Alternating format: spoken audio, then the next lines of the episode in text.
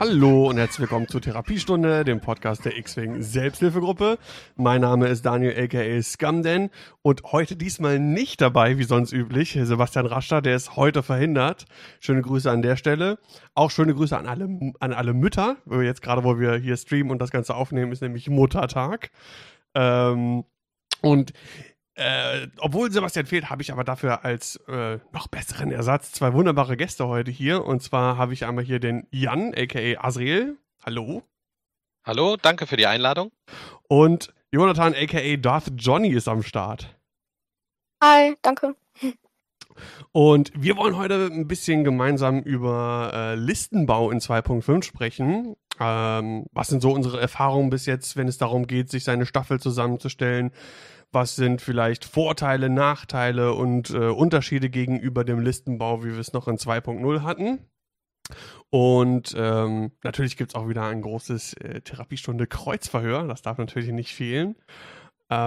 Bevor wir aber zu diesen ganzen Sachen kommen, gibt es noch ein paar interne Sachen, Videos, nach und nach kommen wir mal drauf. Und ich durfte zwei Spiele vom Kyber Cup streamen. Momentan ist es so, dass nicht nur Hexhalt Gaming Kyber Cup streamt, sondern auch andere Streamer sich dort Spiele quasi schnappen können. Und da konnte ich am Donnerstag zwei Partien streamen und werde auch schauen, dass ich für die nächste Woche mir wieder das ein oder andere Spiel ergattern kann für einen Stream. Für alle, die es nicht wissen, der Kyber Cup ist momentan das größte X-Wing 2.5 Turnier, das über TTS veranstaltet wird. Über 240 Spieler, war auch in 2.0 schon mit, ich glaube, über 500 Spielern, glaube ich, der letzte Kyber Cup, der in 2.0 stattgefunden hat, das mit das größte Turnier überhaupt. Und da hat jetzt die Runde 1 begonnen, nächste Woche beginnt dann Runde 2. Ich glaube, es werden 5 Runden Swiss gespielt und danach gibt es noch einen Cut. Bin ich sehr gespannt, weil wir haben ja, wenn man so ein bisschen Meta-Analyse betreiben will, momentan nur ein wirklich großes Turnier gehabt, die Adepticon. Ansonsten eher so ein bisschen kleinere Turniere. Und ich denke, mit dem Worlds Qualifier auf der UK Games Expo Anfang Juni und dann auch mit dem Kyber Cup, wenn wir da dann Ergebnisse haben, zumindest wenn der Swiss beendet ist, dann hat man schon mal vielleicht ein bisschen genaueres Bild, wie die Meta aussieht. Interessant ist auf jeden Fall, dass es am Ende Mai dann neue Punkte geben wird. Also da wird dann sowieso alles wieder durcheinander geworfen wahrscheinlich. Ja, schauen wir mal. Gut. Ansonsten, achso, ja, ein kleines Update von mir aus der TTS-Liga. Ich weiß gar nicht, spielt ihr beide auch in der TTS-Liga? Also ich momentan nicht, weil ich leider nicht die Zeit dafür gefunden habe. Ich versuche relativ viel jetzt am Tisch zu machen. Okay. Deshalb. Mhm. Und du, Jonathan? Ich glaube ich auch nicht. Auch mehr so am Tisch. Okay. Ich bin mir nicht sicher. Du bist ja nicht sicher. Nein, also, du spielst nicht mit. Du spielst bei anderen Sachen mit, aber nicht bei der TTS-Liga. Okay, gut. Da spielst du so viel, dass du den Überblick verloren hast. Das ist schon mal ein gutes Zeichen. Ey. Nee, nur mir war nicht richtig bekannt, was so richtig die TTS-Liga ist. Ich habe gedacht, einfach nur über TTS dann X-Wing spielen. Ja, vom Tallinn veranstaltet gibt es halt noch so eine inoffizielle deutsche TTS-Liga, so eine kleine TTS-deutsche Meisterschaft, wenn man so will. Und die hat jetzt vor kurzem begonnen und hatte bis jetzt auf jeden Fall coole Spiele. Wir haben jetzt 3 Runden gespielt, bislang unbesiegt, aber ein Unentschieden war dabei. Das war wirklich, wirklich skurril. Irgendwie habe ich gegen Schattenlicht gespielt und da in der letzten Runde quasi noch irgendwie das Unentschieden geholt. War witzig, weil wir wussten erstmal gar nicht, ja, wie ist denn das jetzt eigentlich? Wird jetzt ausgerodet, wer gewinnt? Oder haben wir überhaupt Draws? Haben wir Unentschieden überhaupt in der Liga? Bei TTO konnte man auf jeden Fall noch keine Unentschieden eingeben. Das musste dann erst irgendwie umgestellt werden. War ein bisschen amüsant.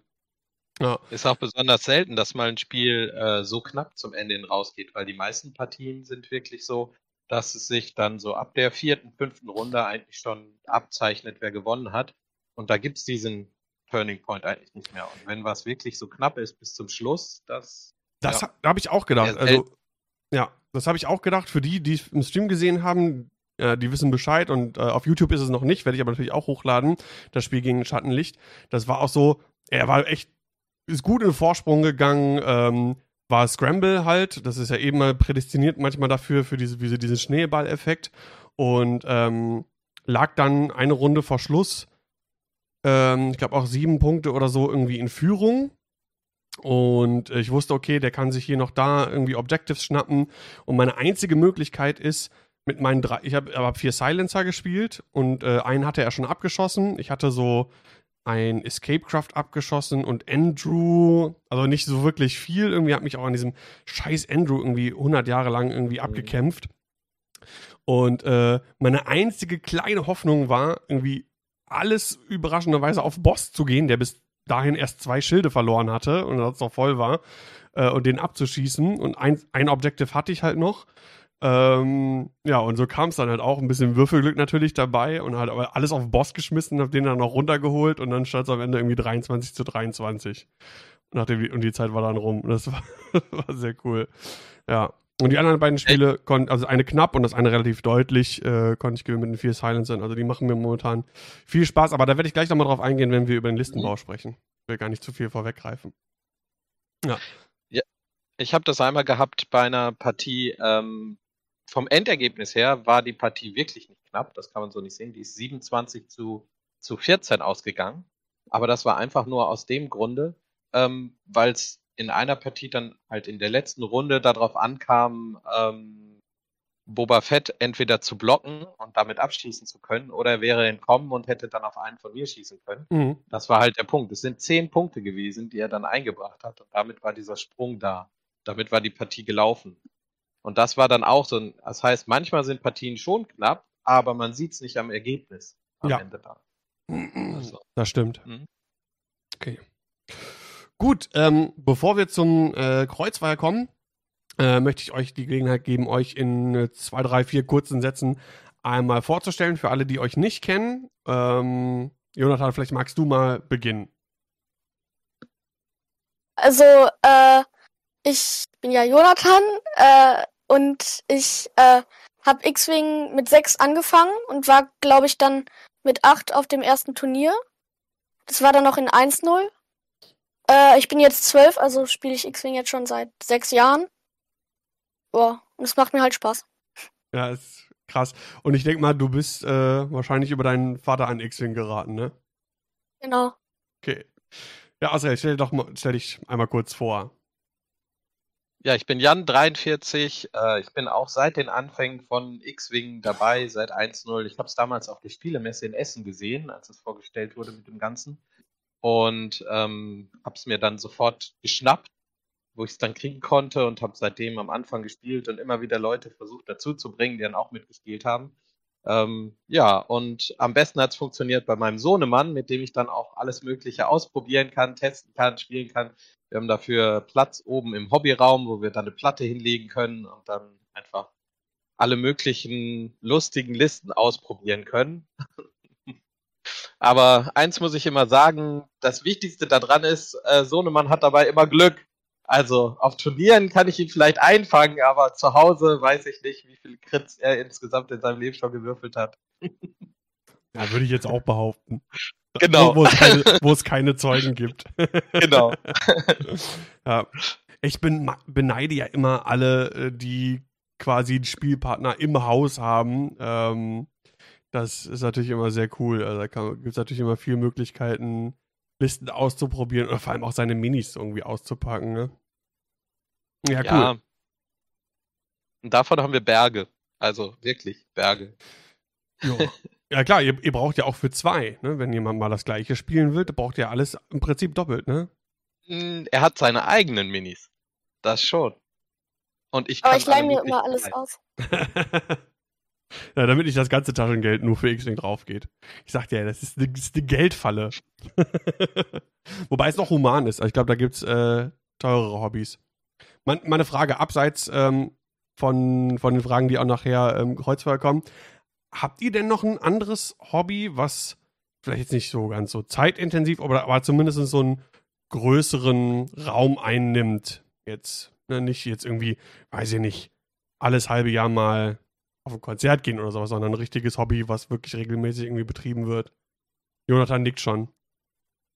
Ja, also mein Bruder und ich, wir gehen beide jeden Mittwoch und jeden Freitag zum Fechten. So, nice. Schon seit der 4. Klasse. Also das ist so das größte Hobby. Sonst jeden Donnerstag gehen wir auch zum Chor. Ich überlege gerade, sonst ein richtiges Hobby wäre so halb halt Magic spielen. Das mache ich zwar gerne, aber mein Bruder macht das nicht mehr so gerne. Du gewinnst so häufig. Ja. Aber dein Vater ja auch. Der sehe ich ja immer auch aktiv immer im Magic Channel bei uns auf dem Discord. Da halte ich mich immer fern. Oh. Ich bin da wieder reingezogen worden von Dodo. Ja, ich muss sagen, neben den normalen X-Wing-Channel, die wir dann auf dem Discord haben, ist der Magic-Channel, glaube ich, der aktivste auf jeden Fall. Da wird ja, auch das ist die schönste Stelle, wo man sich beschweren kann über das, was gerade wieder passiert. Ja, also ich habe es ja schon mal, glaube ich, erzählt, einmal mich an Magic gewagt, angeleitet von Dodo, und das war eine Katastrophe. Aber ich glaube, das war auch der falsche Lehrer. Grüße an Dodo an der Stelle.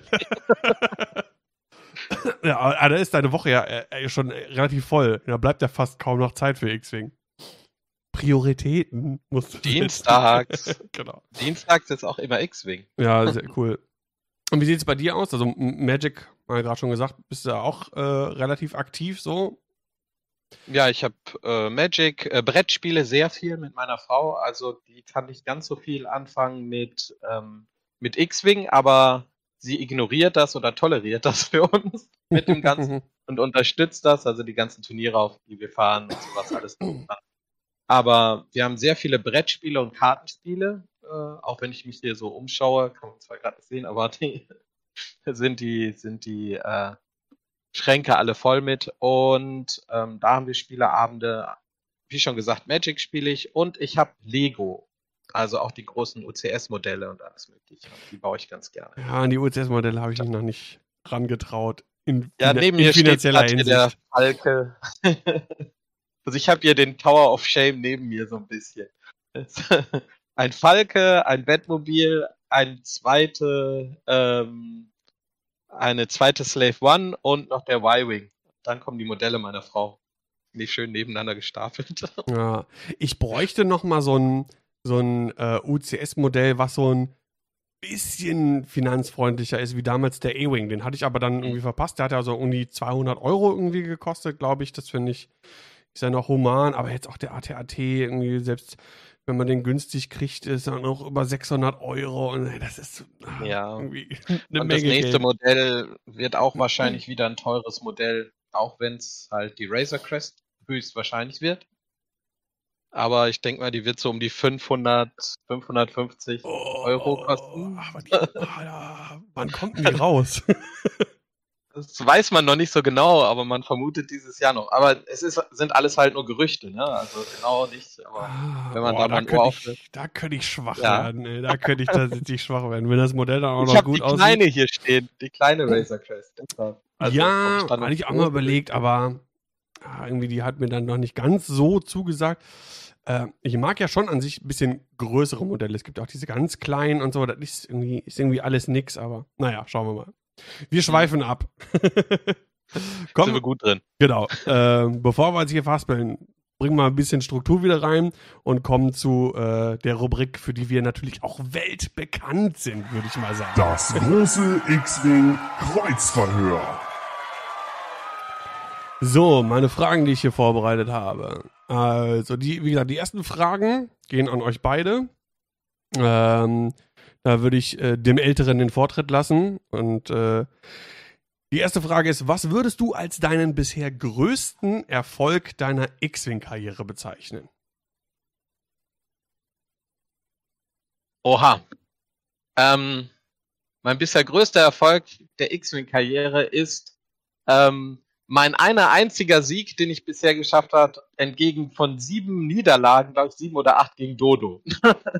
Ich habe es immer wieder geschafft, trotz guter Vorbereitung und allem möglichen, bei allen Turnieren, bei denen ich gegen Dodo gespielt habe, die Partien grandios in den Sand zu setzen. Das heißt, es gibt eine Abfolge von wunderbaren Bildern, wie Schiffe von der Platte fliege oder trotz doppelt modifiziert ausblenke und solche Sachen. Also, dass gerade Dodo jetzt deine Nemesis ist, überrascht mich. Also, ich habe zwei Nemesis eigentlich. Es gibt noch aus dem Münsteraner Team eine weitere Nemesis, aber da habe ich den Sieg noch nicht geschafft, deshalb warte ich da noch. Oh, wer ist das? Mitch. Ja. Mitch, okay. Ja, genau. Grüß, Daniel. Genau. Also, aber sehr schön. Ja, wie sieht es bei dir aus, Jonathan? Was würdest du als deinen bisherigen größten Erfolg bezeichnen? Also, ich glaube, es war... Also den würde ich dann in X-Wing 1.0. Da habe ich immer die gleiche Liste gespielt mit so einer Ghost und mit TLT, sodass ich eigentlich in der, also pro Runde mindestens 4 Schaden machen konnte. Und da war, glaube ich, mein größter Sieg so auf einem Store Championship hier in Mönchengladbach. Und das ist dann über 2.0, ist das immer ausgefallen oder verschoben worden, sodass ich jetzt bis vor ein paar Wochen immer noch amtierender Store Championship Meister war. Ah, stark. War das hier Ghost Fan, die Geschichte mit dem Sheath the Pete? Ja, genau. Ah, fiese Liste. Also, nee, nicht mit Fan, sondern mit Sepp, der war da. Ah. Und dann konnte ich mit dem TLT am Ende nochmal schießen. Okay, sehr cool. Also Store Championship Turniersieg, sehr gut. Das war, glaube ich, auch mit so mein größter Erfolg. Ja, wobei, wenn ich darüber nachdenke, das war Store Championship Salzgitter, dann bin ich ja immer noch amtierender Store Champ von Salzgitter. Fürchtet mich. Ja, cool. Gut, nächste Frage. Jan, du darfst nur noch eine einzige Fraktion spielen für den Rest deines Lebens. Welche wäre das und warum? Oha. Wenn ich jetzt ehrlich bin, würde ich sagen CIS in dem Fall, Separatisten. Oh, okay. Auch wenn die momentan wirklich abgehängt worden sind, aber ich habe immer gerne früher extrem unerfolgreich Schwärme gespielt. Mit den Separatisten. Ich glaube, es gibt da auch von Bilder, das ist auch die einzige Liste, wo ich mal eine komplette kleine aus 8 Schiffen bestehende Lego-Liste gebaut habe, die ich dann in Salzgitter gespielt habe, mit allem drum und dran und Figürchen und so. Und die hat einfach Spaß gemacht, auch wenn das momentan wirklich nicht möglich ist damit. Dem traue ich noch ein bisschen hinterher. Aber wenn ich dann nur eine einzige Fraktion habe, dann kann es ja da in dem Fall nur besser werden. Deshalb geht es dann bergauf. Sehr gut. Man sollte immer seinem Herz folgen. Wie ist es bei dir, Jonathan? Für welche Fraktion würdest du dich entscheiden? Also Scum, mit Scum habe ich mich am meisten auseinandergesetzt. So, da gibt's auch coole Listen, die ich auch geflogen habe, womit ich dann auch öfters gegen meinen Vater gewinnen konnte. Und nicht nur öfters. Ja. Und außerdem noch, weil ich halt davon die meisten Schiffe habe, so von Scum. Ja, sehr gut. Würde ich auch wählen. Logischerweise, keine Überraschung wahrscheinlich. Ja. Ja, es ist auch ein bisschen, tut mir gerade auch ein bisschen weh, dass ich irgendwie noch keine richtige Liste finde in Scum. Ich werde heute Abend nochmal was ausprobieren wahrscheinlich, aber es ist momentan ein bisschen schwierig. Aber egal, gibt ja bald neue Punkte, hoffentlich. Ja, da kommen wir ja noch zu. Bei Scum ist es halt so, dass es wirklich gute Einzelschiffe gibt und das auch eigentlich vernünftig ist, aber es gibt einfach nicht diese Filler-Schiffe, die du hast, um die Liste abzurunden und dann vielleicht so eine Synergie hinzubekommen. Ja. Früher war Scum halt wirklich so dieses, du konntest die verrücktesten Synergien zusammenbauen davon, kombinieren und dann sehr überraschend haben. Das, ja, da fehlen jetzt so ein bisschen die Bausteine. Ja. Ich glaube auch, Scum war immer gut auch in der 2 bis 3 Schifflistenkomposition. Und da wissen wir alle, 2 Schiffe geht ja sowieso nicht mehr und 3 ist auch teilweise schwierig. Und wenn man 3 Schiffe spielen will, da gibt es momentan andere Fraktionen, die da einfach was Besseres auf die Platte bringen können, meiner Meinung nach. Gut, dann eine Frage darf nicht fehlen. Pizza oder Pasta? Dann fange ich mal an. Wenn ich selbst koche, dann Pasta. Wenn ich nicht kochen muss, dann Pizza. Du musst dich für eins entscheiden. Auch für den Rest deines Lebens. Egal, ob selber kochen oder essen gehen, bestellen, wie auch immer. Eins da ich sehr genau weiß, was mein Sohnemann sagen wird, er muss ja schließlich das essen, was ich so fabriziere, sage ich jetzt mal Pasta. Okay. Und bei dir? Also Pizza, weil ist auch cool, wenn man sich dann Pizza bestellt, also Pizza bestellen und dann vom Fernseher Pizza essen. Ja. Cool. Sehr gut. Star Wars Film schauen. Genau. Ja, das stimmt. Ja, stimmt. Für so beim Fernseh gucken oder so ist Pizza natürlich nicht schlecht, sag ich mal. Vorausgesetzt, man hat ist auch am Tisch besser beim X-Wing-Spiel. Boah, aber da ist ja, da finde ich das Problem, wenn du es mit den Fingern isst, du hast ja immer so die ganzen Finger fettig und dann die ganzen Minis beschmiert. Die richtigen, die rollen ihre Pizza ein und halten das, die haben dann vielleicht Mehl an den Fingern. Boah, Profi-Tipps. Gut, nächste Frage. Jan, was wäre denn die eine Änderung im Spiel, die dafür sorgen würde, dass du mit X-Wing aufhörst? Gibt es was, wo du sagst, okay, wenn das eingeführt wird oder wenn es die Regel gibt oder das ins Spiel mit eingebracht wird, was auch immer, dann würde ich das an den Nagel hängen. Oha, das ist schwer. Also wenn sie ein Crossover machen und Star Trek oder Marvel Crisis Figuren einführen, dann würde ich aufhören. Okay. Also sobald es irgendwie kombiniert wird mit irgendeinem anderen Spiel, also die Seele verlassen wird, dann würde ich aufhören mit dem Ganzen. Aber ansonsten ist das schwer zu sagen, weil so eine wirkliche Entscheidung, da müsste das Spiel ja so weit umgekrempelt werden, dass es gar nicht mehr mein Spiel wäre. Also von daher, dass es ein ganz, ganz, ganz anderes Spiel wäre. Es hätte ja auch sowas sein können wie, ja, wenn du jetzt die Minis zusammenbauen, zusammenkleben und bemalen müsstest oder so. Nein, also ich bin zwar relativ schlecht da drin, Sachen zu bauen und zu bemalen, deshalb also ist X-Wing da auch wirklich ein gutes Spiel für mich, aber das ist es nicht. Jonathan bemalt seine Schiffe sehr, sehr gerne, also von daher, also dieses selbst zusammenbauen oder ähnliches wäre nicht der Punkt.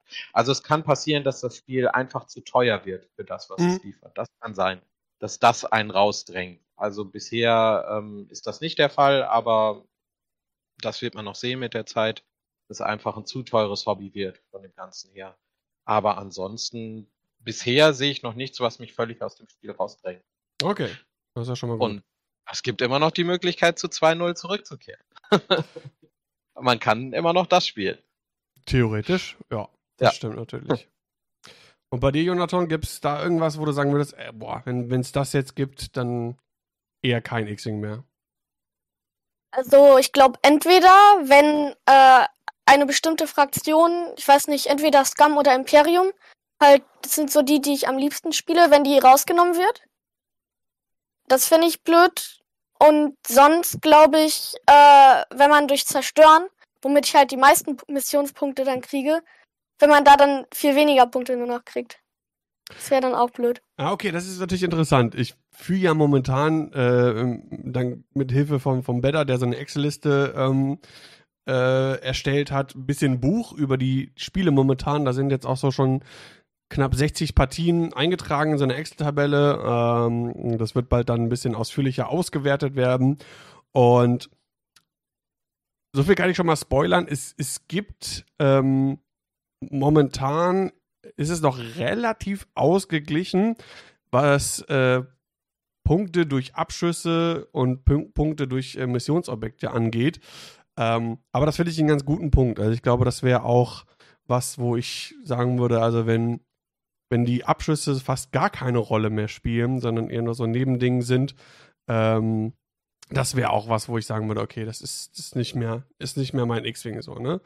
Noch hält es sich die Waage. Das ist natürlich die Frage so, ja, ein Spiel, was eigentlich ein Dogfight-Spiel sein soll, wenn nur 50 oder vielleicht ein bisschen mehr als 50% der Punkte durch Abschüsse generiert werden, ist das genug? Ist es zu wenig? Wie sollte das Verhältnis sein? Und das finde ich ganz spannend, in welche Richtung sich das auch entwickelt, auch wenn wir irgendwann mal da neue Szenarien kriegen. Gut. Jan, Frage an dich. Was war das Letzte, wofür du viel Geld ausgegeben und im Nachhinein bereut hast? Verschmitztes Grinsen. Ich weiß es nicht. Also ich habe keine Ahnung, weil ich so richtig bereut habe. Also die Frage ging auch an deinen Vater. Achso, ich hab auch die ganze Zeit. Das letzte Mal, dass ich viel Geld ausgegeben habe und es bereut habe. Eieiei. Das wäre ja was ich so gar nicht benutze. Das ist... Also viel Geld im Sinne von, sagen wir mal, ab 100 Euro aufwärts. Ja. Weiß ich gar nicht. Muss ich auch ehrlich sagen, weiß ich jetzt gerade nichts. Vielleicht fällt mir gleich was ein, was ich vielleicht bereut habe oder so. Was gibt's also an den Sachen, wo ich mehr hobbymäßig ausgebe? Lego und ähnliches, da gibt's nichts dran zu bereuen. Muss ja auch kein Hobby sein. So, ne? Genau. Aber bei mir war zum Beispiel das letzte... Wir haben uns so einen Staubsaugwischer gekauft. Also einen Staubsauger, der auch gleichzeitig wischt. So. Ah ja. Kostet irgendwie, weiß gar nicht, 260, 270 Euro und ist scheiße. Ist blöd. Das Ding ist klobig und schwer und wischt auch nicht richtig. Wir haben überall Fliesen, deswegen dachten wir, ist ja cool, ne? Dann kann man ja saugen und wischen gleichzeitig. Ja, und das hinterlässt nur Schlieren und ist einfach wurde dreimal benutzt und steht jetzt im Haushaltsraum und ja, war ein teurer Fehlkauf. Okay. Sowas könnte es auch sein. Ja gut, wenn es nichts gibt, dann gibt es nichts. Jetzt momentan nicht, also mir fällt nichts ein. Also genau, aber ich würde vielleicht den preislichen Bereich bei meinem Sohnemann etwas senken, weil ich weiß nicht, ob das schon für 100 Euro da die Grenze ist. Nee, deswegen war das ja auch eine Frage nur an dich. Ich habe jetzt auch eine Frage nur an Johnny. Und zwar, kannst du uns alten Männern mal TikTok erklären? Also, ich habe selber auch kein TikTok auf dem Handy so, aber ich weiß eigentlich so ziemlich, was das ist, weil ich halt auch über YouTube dann YouTube Shorts gucke und das ist halt so ähnlich. Ist halt dann, glaube ich, dass man halt so Kurzvideos produziert, da wird einem dann viele Kurzvideos gezeigt dann von verschiedenen Menschen, die das halt produzieren. Und man kann halt, glaube ich, die liken. Aber bei Abonnieren bin ich mir nicht sicher. Das weiß ich halt nicht. Okay, da du TikTok selber nicht hast, ich dachte, du könntest uns jetzt erklären, was ist die Faszination? Ist es das große Ding? Müsstest du mir als Content Creator sagen, hier mit SHG, du musst auf TikTok gehen, du musst da das und das und das machen und dann blowt das richtig ab hier. Daniel, du hast ja einen 12-Jährigen, der X-Wing spielt mit alten Männern. Meinst du, es färbt ab?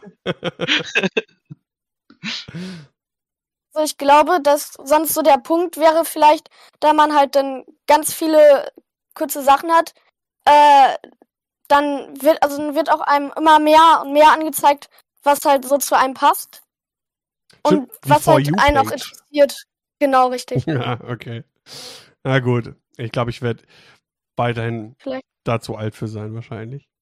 Ich bin froh, dass ich mit Instagram zurechtkomme. Folgt uns auf Instagram, xwing.shg. Gut. Ja, dann sind wir durch und haben die Rubrik abgeschlossen und das war wieder mal das weltbekannte das große X-Wing Kreuzverhör. Heute in der Vater- und Sohn-Edition. Gut, kommen wir mal zu unserem eigentlichen Thema. Wir wollen ja heute ein bisschen über Listen bauen sprechen. Was sind Unterschiede, Gemeinsamkeiten, Vor- und Nachteile, Veränderungen? Jetzt würde mich mal gerne von euch interessieren, wie es in der Vergangenheit war, sowohl 1.0 als auch 2.0. Wart ihr generell jemand, der viel selber Listen gebaut hat, ausgetüftelt, getestet, hier mal ausprobiert, da mal ein Upgrade geändert, da mal ein Schiff ausgetauscht, wie auch immer. Oder habt ihr euch eher so an dem orientiert, okay, was ist gerade effizient, was ist gut? Da suche ich mir vielleicht ein, zwei Schiffe irgendwie raus, baue mir da was zusammen oder gerne mal auch wirklich komplettes Netlisting betrieben. Wie sieht es bei dir aus, Jonathan? Oder wie sah es in der Vergangenheit aus? Also in 1.0 habe ich immer die gleiche Liste gespielt, weil die mir halt Spaß gemacht hat. Ich hatte die Schiffe dafür und die war halt auch sehr stark. Da konnte man viel Schaden mitmachen. Und 2.0 habe ich auch ganz viel ausprobiert. Ich habe eine Scum-Schwarm-Liste gespielt. Die fand ich sehr cool. Dann habe ich irgendwann auch zu den Kirashjägern gewechselt, genau. Mit Y-Wings zusammen. Das war auch nett. Und ich habe auch eine ganze Zeit lang Vipern gespielt mit Fenrau und Captain Ahav. Aber jetzt in 2.0 geht das auch alles nicht mehr, weil entweder kosten... Also der Schwarm... ja, stimmt, bei 2.5. Der Schwarm kostet viel zu viel Punkte. Und Vipern mit Fenrau geht halt auch einfach nicht, weil es nur 4 Schiffe sind, die halt wendig sind, aber die kann man sehr schnell abschießen. So, solange man nicht total Würfelglück hat. Aber das heißt, dass du in 2.5 schon jemand warst, der, ich will jetzt sagen, Wert drauf gelegt hat, aber der auch Spaß dran hatte und das auch gemacht hat, eigene Listen wirklich zu bauen. So, in 2.0 habe ich sehr viel selber gebaut und ausprobiert, aber halt auch mehr so mit Scum und, wobei ich hatte eine Zeit lang, das habe ich ausprobiert, die fand ich ganz cool, auch Rebellen. Da habe ich dann ganz vielen Fokus-Token die rumgeschoben und sowas. Aber die war auch nicht so stark. Ich erinnere mich, ich glaube, wir haben ein einziges Mal gegeneinander gespielt in Herford auf dem Turnier. Und wenn ich mich richtig erinnere, hast du Imperial Aste, glaube ich, gespielt, ne? Könnte sein, ja. Das war dann mit also entweder war das die Liste mit Darth Vader, Duchess und 3 Thais. Nee, es war oder Vader, Suntir und Duchess, oder? Das kann auch sein. Also, es war auf jeden Fall Vader und Suntir und dann Duchess auch noch. Und dann Duchess war es, glaube ich, auch. Ja. Also das könnte sein, da, also die hängt auch, also so Asslisten hängen auch vom Fliegen und generell einfach von, finde ich, so von den grünen Würfeln ab. Ja, definitiv. Ja. So. Aber durchaus relativ facettenreich. Ja. Genau. Weil man auch sagen muss, bei ihm, als er mit 1.0 angefangen hat und gespielt hat, hat er natürlich am Anfang relativ viel Listen dann von mir geliehen und damit ausprobiert in die Richtung. Und dann hat er das halt gefunden, weil er einfach auch über die Serie und das Ganze, die Ghost so gut fand. Ja. Und deshalb hat er die Ghost gespielt und auch anderes. Und man muss sagen, die Ghost war am Anfang nicht so gut. Das Ganze, die Bausteine kamen dann erst später zu dem Zeitpunkt dazu. Und auch als dann schon andere Listen natürlich, Nimranda und so, weiß man ja, besser wurden und dann da waren, hat er das immer durchgezogen mit dieser Liste und die immer verbessert und dran rumgeschraubt. Dies oder jenes getan. Also ja. Also so eklig die Liste war, mit hier Ghost und was dann halt gab, dann mit dem Sheathepede und so, also fluffig war sie schon, ne? Du hattest dann Maul und Ezra und die ganzen Charaktere aus Rebels, das ist schon ganz cool. Ja, warst du denn so der typische Listentüftler oder doch eher ein bisschen... mal sich was abgeguckt bei anderen, Jan? Teils. Also am Anfang bei 1.0 habe ich ziemlich viel ausprobiert. Also ich habe eine Unmenge an Schiffen. Ich habe alle Fraktionen und ich habe am Anfang auch Schiffe einfach geholt und Sachen nach dem Prinzip, ich muss jedes Schiff so häufig haben, dass ich es in der Maximalbesetzung in die Liste tun kann. Ich wollte immer alles bauen können. Und ich habe das auch so gemacht, weil andere Spieler dabei waren, sodass ich das verleihen konnte. Also ich habe gerne dann Listen für den Spielerabend zusammengestellt und verliehen, sodass man die ausprobieren konnte. Natürlich habe ich dann da alle möglichen Listen ausprobiert und gebastelt. Auch viel schlechte Listen, von denen ich gedacht habe, sie wären gut, bis dann einmal oder zweimal geflogen sind und so. Und ich habe mich aber auch durchaus mal wenn ich wirklich so einen Tiefpunkt hatte und dann nicht weiterkam mit meiner Liste, mit dem, was ich hatte, dann mal orientiert und geguckt, was spielen denn andere? Was ist das davon? Und manchmal hat das dann auch weitergeholfen. Ich habe eigentlich nie zu 100% eine Netzliste gespielt, sondern die immer zumindest variiert oder so angepasst, wie ich das gerne hätte. Aber ich habe durchaus schon mal geschaut, was andere so spielen und was gut ist und was man denn dann auch, wenn man auf ein Turnier geht, besiegen können müsste. Ja, das ist ja nochmal eine ganz andere Geschichte. Ja. Genau, aber sonst habe ich gerne selbst gebaut. Das Beispiel jetzt halt beim letzten Mal, die 4B-Wings mit Trajectory, da habe ich ja auch schon vorher ausprobiert mit anderen und habe gesagt, das muss man einfach mal so eine Liste auf die Spitze treiben. Ein kleines Turnier funktioniert sowas, ne, mit dem Ganzen. Im Extrem, das ist die imperialste Liste überhaupt, die es gibt, die herrscht nur über Angst und Schrecken. Wenn jemand da keine Angst und Schrecken vor den Protonenbomben hat, geht die aber ganz schnell unter. Das ist das Problem der Liste. Und als Beispiel, Sohnemann weiß sehr genau, was er gegen die Liste machen muss. Also von daher war ich froh, dass ich vielleicht auf dem Turnier nicht gegen ihn gespielt habe. Und solche Sachen. Also ich baue gerne Listen, ich habe nicht so viel Zeit dafür. Aber der Vorteil ist, ich habe einen Sohnemann, der auf viele Ideen kommt und ganz viel Listen baut und so. Und dann diskutiert man darüber und sagt, vielleicht dieses Schiff oder jenes Schiff ein bisschen mehr rein und so. Das ist natürlich cool, dass ihr zu zweit ja quasi so brainstormen könnt über Listen, Synergien und solche Dinge. Bei mir ist es immer so, mir fällt es schwer, so Synergien zu sehen, was passt gut zusammen, wie man das dann am Ende auch irgendwie spielt. Sowas braucht auch teilweise Zeit. Mir fehlt auch einfach die Geduld, so eine Sache auszuprobieren, dann hier was zu ändern. Ah, dann probierst du mal das, tauschst du das Schiff aus. Okay, merkst, okay, das Upgrade passt besser dazu. So, das mache ich jetzt so ein klein bisschen, so Maul im Gauntlet auf Scum-Seite ist so ein bisschen mein kleines Lieblingsschiff gerade geworden in 2.5. Und da gibt es ja auch verschiedene Variationen, das auszuprobieren. Und jetzt will ich mal diese eklige Jabba-Crew und Contravent Cybernetics-Geschichte ausprobieren.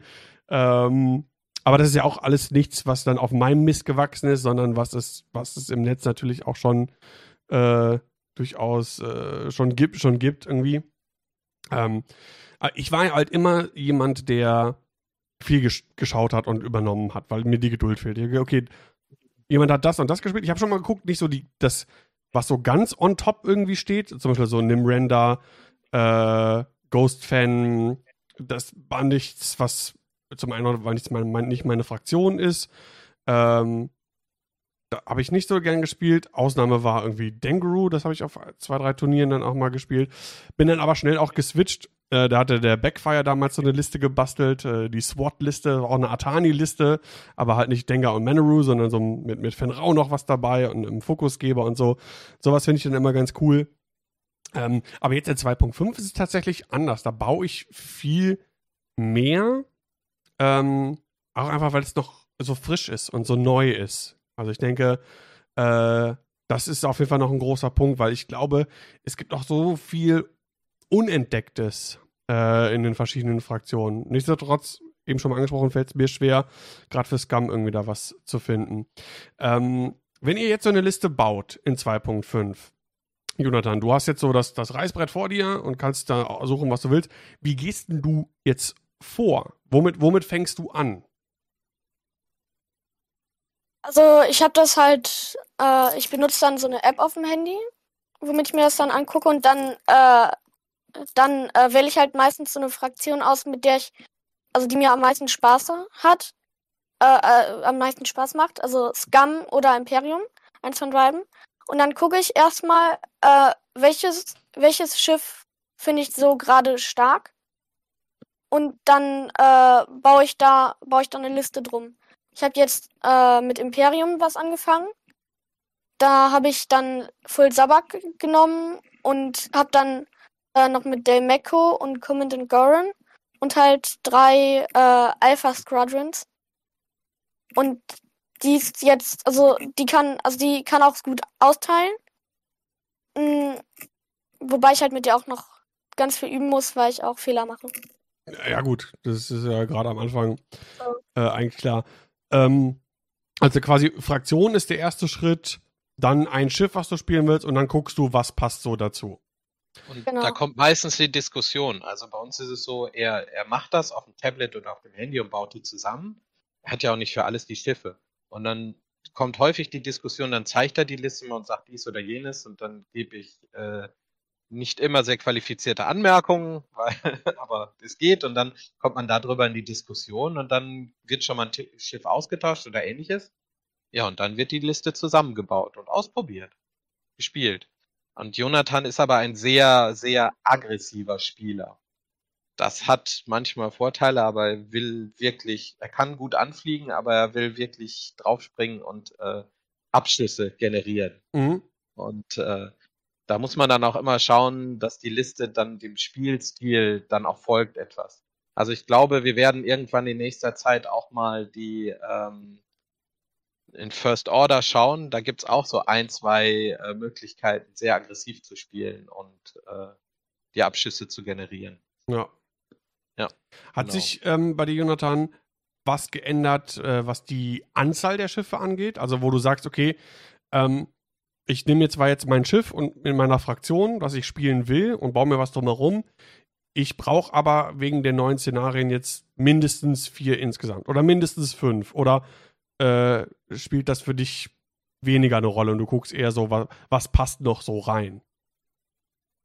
Also ich habe auch schon seit 2.0 so, habe ich auch immer mit Listenbau, habe ich geguckt, dass ich mindestens so 4 Schiffe habe.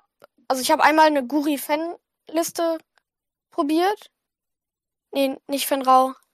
Ich glaube, das war Boba Fett, aber weiß ich nicht mehr so. Irgendwie sowas. Und die war zwar nett, aber die hat auch nur überlebt durch Würfelglück. Und sonst gucke ich halt meistens auch, dass ich 4 bis 5 Schiffe habe.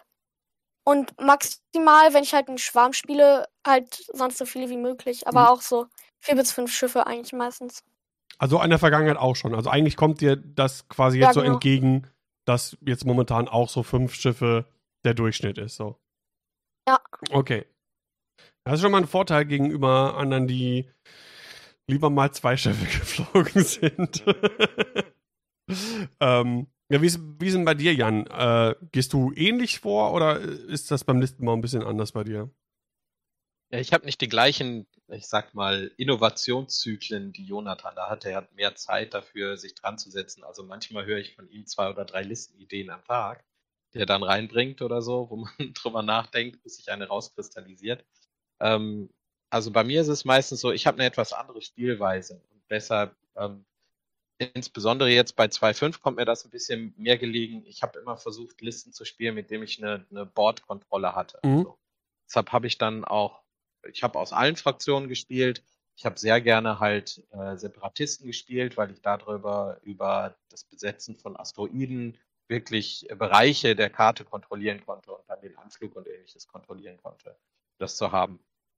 Jedenfalls war es mein Plan. Ist nicht immer so umgesetzt worden, aber mit dem Ganzen. Und das versuche ich jetzt in 2.5 auch rüber zu retten, was manchmal Vorteile hat, weil das gerade bei den Missionsbasierten dann nebenher halt die Punkte über die Missionen generiert. Weil man, wenn man einen Bereich kontrolliert, dann kontrolliert man meistens auch die Missionsobjekte an der Stelle, an vielen Punkten. Und deshalb, meine Listen sind nicht immer diese besonders aggressiven und sehr schnellen Listen. Das hört sich jetzt vielleicht, wenn ich nochmal auf die B-Wings komme, ein bisschen doof an, weil die sehen ja auf dem Papier relativ aggressiv aus. Aber die sollen eigentlich abschrecken. Ich baue die immer auf einer Seite auf und ziemlich massiert auf einer Seite und versuche die Seite zu überladen, die ich da habe. Und wenn mein Gegenüber mir da halt direkt auch gegenüber aufbaut mit dem Ganzen, dann ist es problematisch eher. Aber ansonsten versuche ich, jemanden von dieser Seite des Boards, von dieser Außenseite zu vertreiben mit den B-Wings, weil die einfach so langsam sind, dass sie sonst nicht viel reißen können. Also ich versuche, den Kampf dann immer in die Mitte zu drücken mit dem Ganzen. Und dafür hat man dann in dem Fall einen A-Wing, das ist meine zweite Komponente, was einzusammeln und zu haben. Wenn jemand dieses Spiel nicht annimmt, dann, ja. Und es gibt halt jetzt in 2.5, sehe ich da einen gewissen Vorteil. Es gibt Fraktionen, die können diese Bordkontrolle erreichen, ob nun durch schnelle Verlagerung, das ist die Republik beispielsweise, die können das sehr gut über die schnellen Schiffe und die Breite, die was aushalten und so. teilweise kann das halt auch in dem Bereich die Rebellen, die sind da auch gut, die das durch ihre guten Schiffe wegdrücken können und diesen Bereich einfach aushalten, weil sie als einzelne Schiffe sehr gut sind. Und andere Listen haben da Nachteile. Also leider meine Separatisten gerade über einen Schwarm kann ich da nicht mehr viel reißen. Die platzen einfach irrsinnig schnell. Und dann war's das. Also deshalb momentan, mein Listenbau war eigentlich immer, dass ich versucht habe, mehr den Bereich zu kontrollieren und da also etwas defensiver zu fliegen. Funktioniert immer ganz gut mit so einem Mann, der sehr aggressiv angreift, kann man dann immer sehen, so ein bisschen so. Okay. Ob meine defensive Liste eher dem aushält, was er als Aggressives dagegen stellt. Ich stelle mal eine ganz polemische Frage an euch beide. Ist Listenbauen in 2.5 einfacher geworden? Ich sage nein. Nein. Okay. Wenn du auch wissen willst, warum ich das eher glaube. Ja, vielleicht erstmal, was Jonathan sagt. Erstmal so, einfaches Ja oder Nein. Ich würde auch sagen Nein. Okay, jetzt dürft ihr ein bisschen elaborieren, Jan. Warum nicht? Weil das war ja, so weit ich das auch verstanden habe, die Intention auch von AMG, diese Trennung der Squad-Punkte und der Loadout-Punkte, um das Listenbauen einfacher zu machen. Aber jetzt sagst du, nee, ist nicht so. Wieso?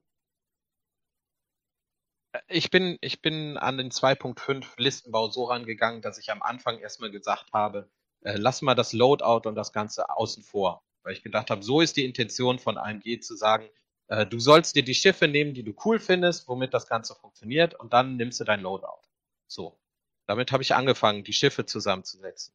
Und dabei ist mir aufgefallen, dass ich einfach nicht so fein in bestimmten Fraktionen die Schiffe zusammenbauen kann. Und bei anderen Fraktionen bin ich immer wieder darauf gestoßen, dass ich 2 oder 3 Schiffe immer drin habe, weil die einfach als Fillerschiffe da reinpassen und dann das Passende haben. Da habe ich noch gar nicht mal auf den Loadout geschaut. Und jetzt, wenn ich andersrum gehe, muss ich wirklich sagen, wenn ich eine Liste bauen will, die fluffy ist, aber die auch was bringt, die meinem Spielstil dann entspricht, dann muss ich sehr viel mehr auf den Loadout gucken am Anfang, als auf das Schiff, weil die das haben. Weil so 2 oder 3 Slots sind fast immer schon belegt und besetzt. Und da muss ich da hingucken. Und da komme ich dann häufig, also in manchen Fraktionen bekomme ich es einfach nicht hin. Ich bekomme in CIS momentan keine vernünftige Liste hin. Für mich war bei den Separatisten immer so, der Kern des Ganzen waren Droiden, Schwärme von Droiden. Natürlich müssen die nicht viel aushalten, aber Roger, 8 Droiden und mit dem Ganzen und ein paar Tricks dabei, es musste halt so aussehen. Und da jetzt was zu bauen, was vernünftig ist, geht nicht so gut. So. Und das ist es, was es für mich schwierig macht. Und deshalb habe ich das Gefühl, ich habe den Listenbau da noch nicht durchschaut, wie ich das am besten machen kann. Deshalb ist Listenbau für mich schwieriger, weil ich einfach immer mal wieder in bestimmten Fraktionen vor eine Wand renne, um da eine Liste zu bauen, die passend ist. Okay. Und dann verwirrt mich wieder, dass ich das Loadout zuerst nehmen muss und dann die Piloten ein bisschen dazu wählen muss, im Grunde, damit ich das damit abfange, ja. Es gibt manche Fraktionen, da ist es einfacher. Ich gebe halt zu, bei Rebellen und bei Republik ist es momentan einfacher, da was zu finden, was dem entspricht. Ja. Warum ist es für dich nicht einfacher, Jonathan? Also, ich finde das auch blöd mit dem Loadout. Das finde ich schade, denn vorher konnte man zum Beispiel, weiß nicht, einen Boba Fett auf 100 Punkte bringen oder noch mehr. Und dann noch halt 2 Schiffe vielleicht oder so noch dazu. Jetzt gibt es halt ein vorgegebenes Loadout, wie viele Punkte man maximal drauf tun kann. Ja, das finde ich dann auch schade. Und zweitens, ich habe das mit 1.0, fand ich auch sehr gut, dass man dann, also dass da die Punkte blieben, dass die sich nicht geändert haben, weil ich dann eine Liste die ganze Zeit spielen konnte, die mir halt Spaß gemacht hat. Und jetzt die Änderung von 2.0 zu 2.5 ist auch wieder so eine Punkteänderung auch, so wie auch in 2.0, so wie es welche gibt, womit man sich dann halt auch nie immer auf eine Liste feststellen kann und die dann halt ganz lange üben kann. Ja, also ich denke auch, diese Trennung von Staffelpunkten und Loadout-Punkten ist natürlich eine der größeren Änderungen, die es jetzt gibt im Vergleich zu 2.5. Jetzt gibt es Stimmen, die sagen, ja, es ist doch viel einfacher geworden. Du guckst einfach, was sind die effizienten Schiffe, so für 4 Punkte zum Beispiel, was sind da effiziente Schiffe, baust die rein, 2 Punkte Fillerschiff immer dazu, guckst, dass du 5 oder 6 Schiffe hast, fertig. Und den Rest brauchst du dich eigentlich gar nicht kümmern. Und dann kannst du auch schauen, wie viel passt da irgendwie drauf oder so. Was würdet ihr diesen Stimmen denn entgegensetzen, dass das ja nicht so einfach ist, Jan? Also ich baue Listen ja eher danach, dass ich sehe, was soll die Liste erreichen. Das heißt, ich nehme mir nicht einen Salat zusammen, mit dem ich dann irgendwie 5 Trigger vergesse, weil das hier oder da bei dem Ganzen nicht ist, sondern ich versuche, die Liste so zu bauen, damit ich die damit auch spielen kann und dass die meinem Spielstil entspricht. Mhm. Und ja, es wird, also wenn man Folgendes sagt, wenn man wenig individualisiert sein möchte, ist es bei 2.5 einfacher, weil man sich einfach die Sachen zusammensucht, gibt und dann halt beim Spiel schaut, wie funktioniert es denn zusammen und vielleicht funktioniert es. Aber immerhin sind die Einzelschiffe gut genug, damit sie es dann trotzdem aushalten. Dann haben sie so viel Loadout. Aber dieses Basteln und Sachen aufeinander abstimmen und vielleicht dann ein Ziel mit der Liste verfolgen, ist halt sehr viel schwieriger geworden mit dem Ganzen, weil einem dann die Bausteine fehlen. Man hat nicht mehr so viel Rädchen zu drehen. Man hat den festen Loadout am Anfang mit den Schiffspunkten und die sind sehr grob granular. Und dann den Loadout, wo dann aber auch leider das so der Fall ist, da kristallisiert sich ziemlich schnell der beste Loadout raus. Und da hat man dann halt weniger Möglichkeiten, das abzustimmen. Deshalb Listenbau aus dem Standpunkt, ich möchte etwas für mich bauen, was ich als gute Liste empfinde und womit ich im Spielziel gut klarkomme, ist schwerer geworden. Einfach eine Liste zusammenzuklicken und zu nehmen und zu sagen, gut, diese Liste wird bestimmt okay sein und damit kann ich jetzt was machen und so, wenn ich nicht die Trigger vergesse ja. Oder so und ähnliche. Mit dem Ganzen, das ist einfacher geworden. Natürlich. Das kann man so sehen. Aber wir kommen halt alle aus dem Bereich mit viel Spiel und Turnierspiel und ähnliches ja. Und dann möchte man selbst halt die Liste auch individueller gestalten und dann dem anpassen, was man hat. Und da ja. Ist es momentan so, dass man sehr viel mehr schrauben muss. Ja, das stimmt. Also ich generell wir haben natürlich auch Zuhörerinnen und Zuhörer, beziehungsweise Zuschauerinnen und Zuschauer, die eher so in einem Casual-Bereich irgendwie zu Hause sind, als im Turnierbereich. Nichtsdestotrotz ist unser erster Blick, ne, daraus ist das Ganze auch ja geboren, daraus ist die Community quasi gewachsen, ist natürlich die Turnierebene und das kompetitive Spiel. Denn das ist ja das Schöne quasi auch im Casual, du kannst dir ja das auch so ein bisschen so biegen, wie du möchtest. Du kannst ja auch absagen, wenn wir nur zu Hause irgendwie spielen, können wir sagen, ey, heute lass mal nur jeder 3 Schiffe spielen oder so. Oder ja. lass mal gar nicht Salvage spielen, weil das irgendwie ist irgendwie doof und dann brauchst du irgendwas mit Crits oder keine Ahnung. Ne, du kannst dir das ja ein bisschen so biegen, wie du es gerne machen möchtest, ohne jetzt eigene Regeln aufzustellen, sondern quasi die Regeln innerhalb den Regeln vorsetzen. Und was ich halt teilweise manchmal schwierig finde, ist, was zu finden, was für alle 4 Szenarien gleich gut aufgestellt ist oder zumindest 50-50 realistisch aufgestellt ist und nicht in einem total vielleicht dominant ist, aber in einem anderen dafür total unterlegen. Ja. Jetzt hast du eben einen guten Punkt angesprochen, Jonathan, was sich damals bei der Änderung von 1.0 zu 2.0 gestört hat, in Anführungszeichen, was für viele ja aber eigentlich total der Vorteil war, sind halt die Änderungen von den festen Punkten, die ja auch mit auf die Karten draufgedrückt war, hin zu flexiblen Punkten mit Punkte-Upgrades und wo Schiffe teurer und günstiger werden konnten. Was würdest du denn jetzt sagen, was ist denn der größte Vorteil? Und was ist der größte Nachteil im Gegensatz zu 2.0 im Listenbau in 2.5? So, es kommt drauf an, es gibt ein paar Karten, die sich geändert haben oder rausgekommen sind von 1.0 zu 2.0, was ich auch halt dann auch als Nachteil sah, weil ich fand es halt blöd. Ich habe sehr lange dann diese Ghost-Liste gespielt und dann kam der Ghost-Titel, der eine, der ging dann raus, womit man dann mit dem TLT nochmal schießen konnte. Und das TLT ging raus, das fand ich dann auch sehr schade. Ja, weil daraus bestand halt eine Liste. Ich nicht. Sehr schade. Da trauert die ganze Community noch hinterher, dem TLT.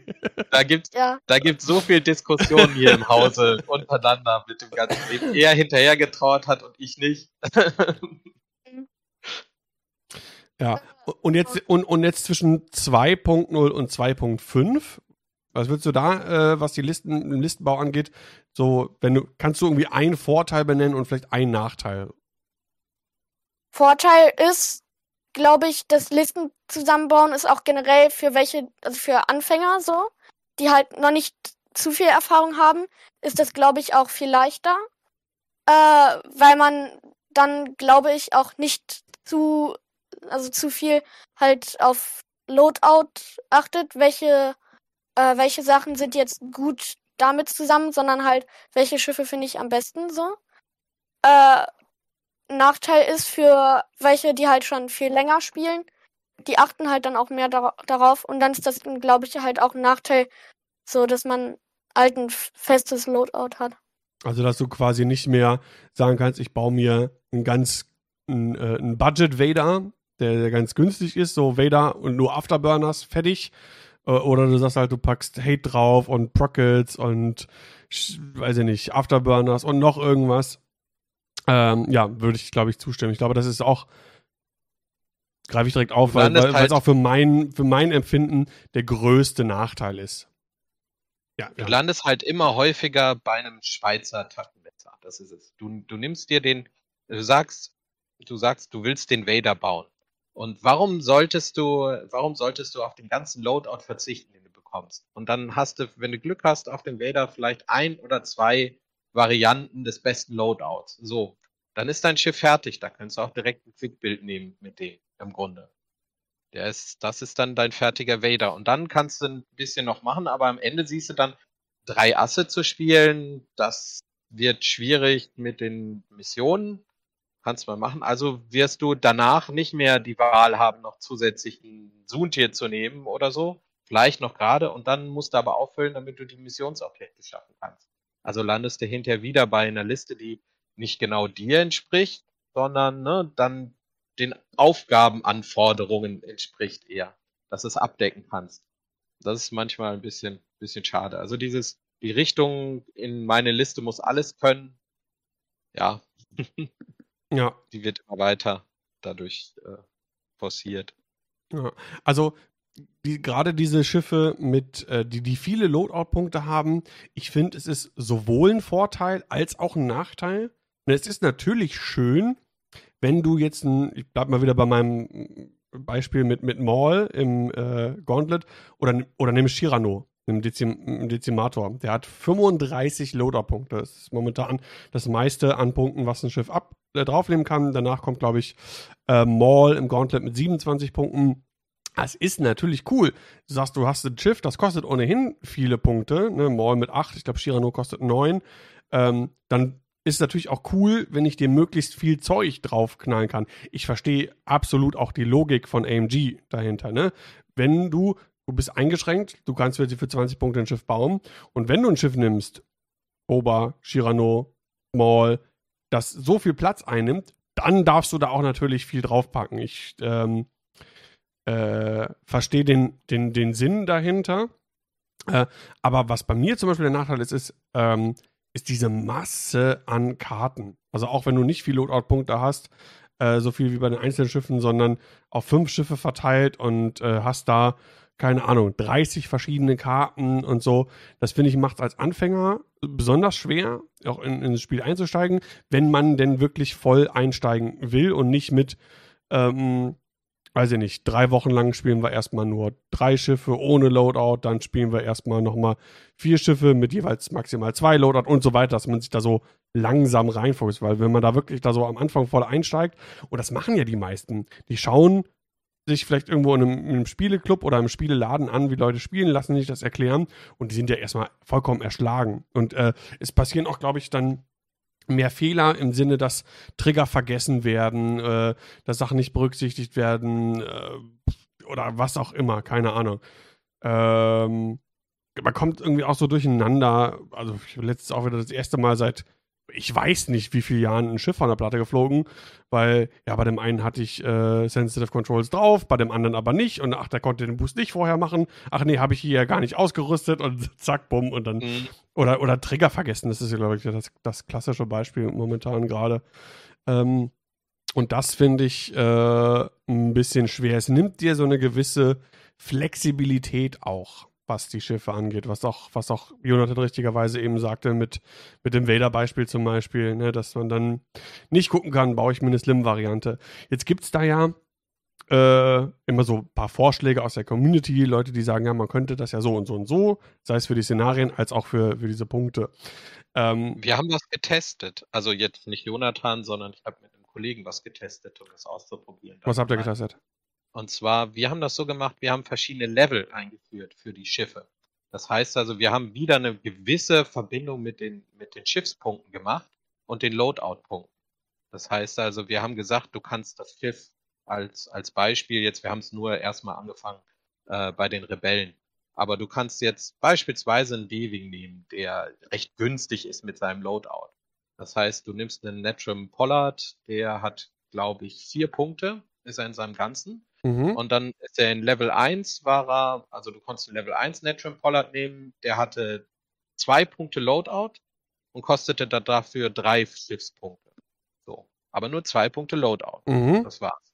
Du konntest den normalen nehmen für 4 und so wie er jetzt war, ich glaube mit 11 Punkten, ich weiß es nicht. Genau, 11 Loadout-Punkte. Genau. Und du konntest ihn für 5 Schiffspunkte nehmen mit dem Ganzen und hattest dann 18.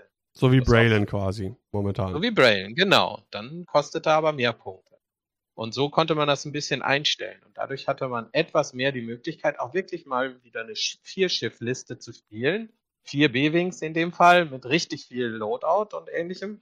Oder halt auch die Möglichkeit, mal den einen als Filler-Schiff auszuprobieren. Mhm. Und also sagen wir es mal so, ich glaube, wir sind relativ an unserem Feintuning und daran gescheitert, die Punkte richtig zu setzen. Aber es hat sehr viel Spaß gemacht, seine Liste da auch noch in dem Fall anpassen zu können. Um zu sehen, ja, ich mache jetzt den doch mal runter auf halt so eine Slim-Variante. Ja. Also ein Slim-Wedge einen Punkt runterzusetzen, der hat sich sehr gut geflogen. Das kann ich mir gut vorstellen. Da gibt's, ich glaube sogar der Raster hatte es dann irgendwie mal geschrieben, weil da gab es ja verschiedene Leute schon, die sowas in die Richtung gesagt haben, dass man die Schiffe variieren könnte, ne? Günstiger, dafür weniger Loadout und so weiter und so fort. Und ein Punkt ist natürlich, macht es nicht das Balancing dann noch komplizierter und noch schwieriger? Ja. aber wir wissen ja von AMG als Aussage, Balancing ist nicht die Hauptaufgabe, es soll Spaß machen. Es ist, du kannst ein Balancing. Also sagen wir es mal so, du könntest ein Balancing hinbekommen, aber dann müsstest du immer feiner werden mit dem Ganzen. Das heißt, du müsstest fast eigentlich wieder das Ganze über Bord werfen, was du jetzt gemacht hast. Ja. Du müsstest hingehen und die Schiffspunkte feiner wieder granulieren, sodass du genauer abstimmen kannst, was wie gut ist und welches Schiff wie von sich aus besser ist. Und du müsstest sehr viel feiner auf die Loadout-Sachen gucken. Und damit läuft das ja dem entgegen, was AMG eigentlich so wollte, nämlich nimm das Schiff, das du gerne haben willst, und pack's so voll, wie es geht, weil das muss dann auch berocken, ne? Das muss das richtige Schiff sein und dann flieg los und hab Spaß daran und mit dem Ganzen. Und deshalb so ganz fein balancieren, glaube ich, werden die das nicht machen, aber es wird eine Art Balance immer dadurch geben können, indem du einfach immer das Meta durcheinander würfelst. Du schmeißt hier die Punkte hoch und da ein bisschen runter und machst diesmal und dann kristallisiert sich halt nach 2 Monaten wieder eine beste Variante und neue Liste raus. Und dann schmeißt die Punkte halt wieder um. Das fand ich ja damals in 2.0 eigentlich immer ganz cool, dass das FFG da relativ holzhammermäßig rangegangen ist mit einem Punkte-Update. Ich fand's gut, weil bei mir war es so, ich weiß nicht, wie es euch geht, ich habe so viele Schiffe und irgendwie spiele ich doch immer, sagen wir mal, dieselben 10, 12 maximal, wenn überhaupt. Dadurch, dass manche Schiffe wirklich dann voll baff kaputt genervt worden sind, war man teilweise gezwungen und anderes runtergegangen ist, sich mal was anderes auch mal anzugucken und das mal auf die Platte zu stellen. Das fand ich eigentlich ganz cool. Das bringt auch für einen selber eine gewisse Variation mit rein. Und ich bin sehr, sehr gespannt, wie hart jetzt AMG Ende Mai, also Ende diesen Monats, mit der Schere oder mit dem Hammer quasi an die ganzen Sachen rangeht, so, ne? Ja, ist ein bisschen, ich habe das Gefühl, das ist ein anderer Ansatz. Also FFG hatte immer den Ansatz mit dem, das Spiel möglichst auszubalancieren. Das heißt, wenn sie gesehen haben, ob jetzt bewusst, unbewusst, dass eine Spielvariante, eine Liste, eine Sache das Spiel zu sehr dominiert und zu sehr in eine Richtung drückt mit dem Ganzen. Dann sind sie mit dem Holzhammer dran gegangen. Sexter just subscribed. Aloha, Vera. Wirklich dann zu plätten, so gesehen, ja. Und was anderes nach oben zu spielen und so. Und das hat insgesamt, weil sie das sehr fein gemacht haben, dazu geführt, dass das Spiel immer besser ausbalanciert war und immer besser in die Richtung gegangen ist. Man hatte hinterher teilweise die Möglichkeit, mit gutem Fliegen und der richtigen Liste die Nachteile dann auch auszugleichen, dass man nicht unbedingt die Meta-Liste hatte, die so am besten war. Das funktionierte ganz gut. Aber man muss auch sagen, jetzt der andere Ansatz, den ich so von AMG sehe, der wirklich der Fall ist, wir wirbeln es einfach immer durcheinander. Es muss nicht ein Ziel haben, zu dem wir hingehen, sondern wir wirbeln es dann einfach nochmal wieder durcheinander. Das kann genauso gut zu einem Zustand führen.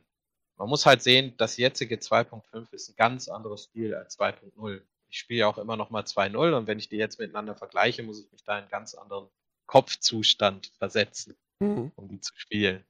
Ja. Also Turn Zero ist zum Beispiel, finde ich, jetzt bei 2.5 so viel wichtiger geworden, ja, als bei 2.0.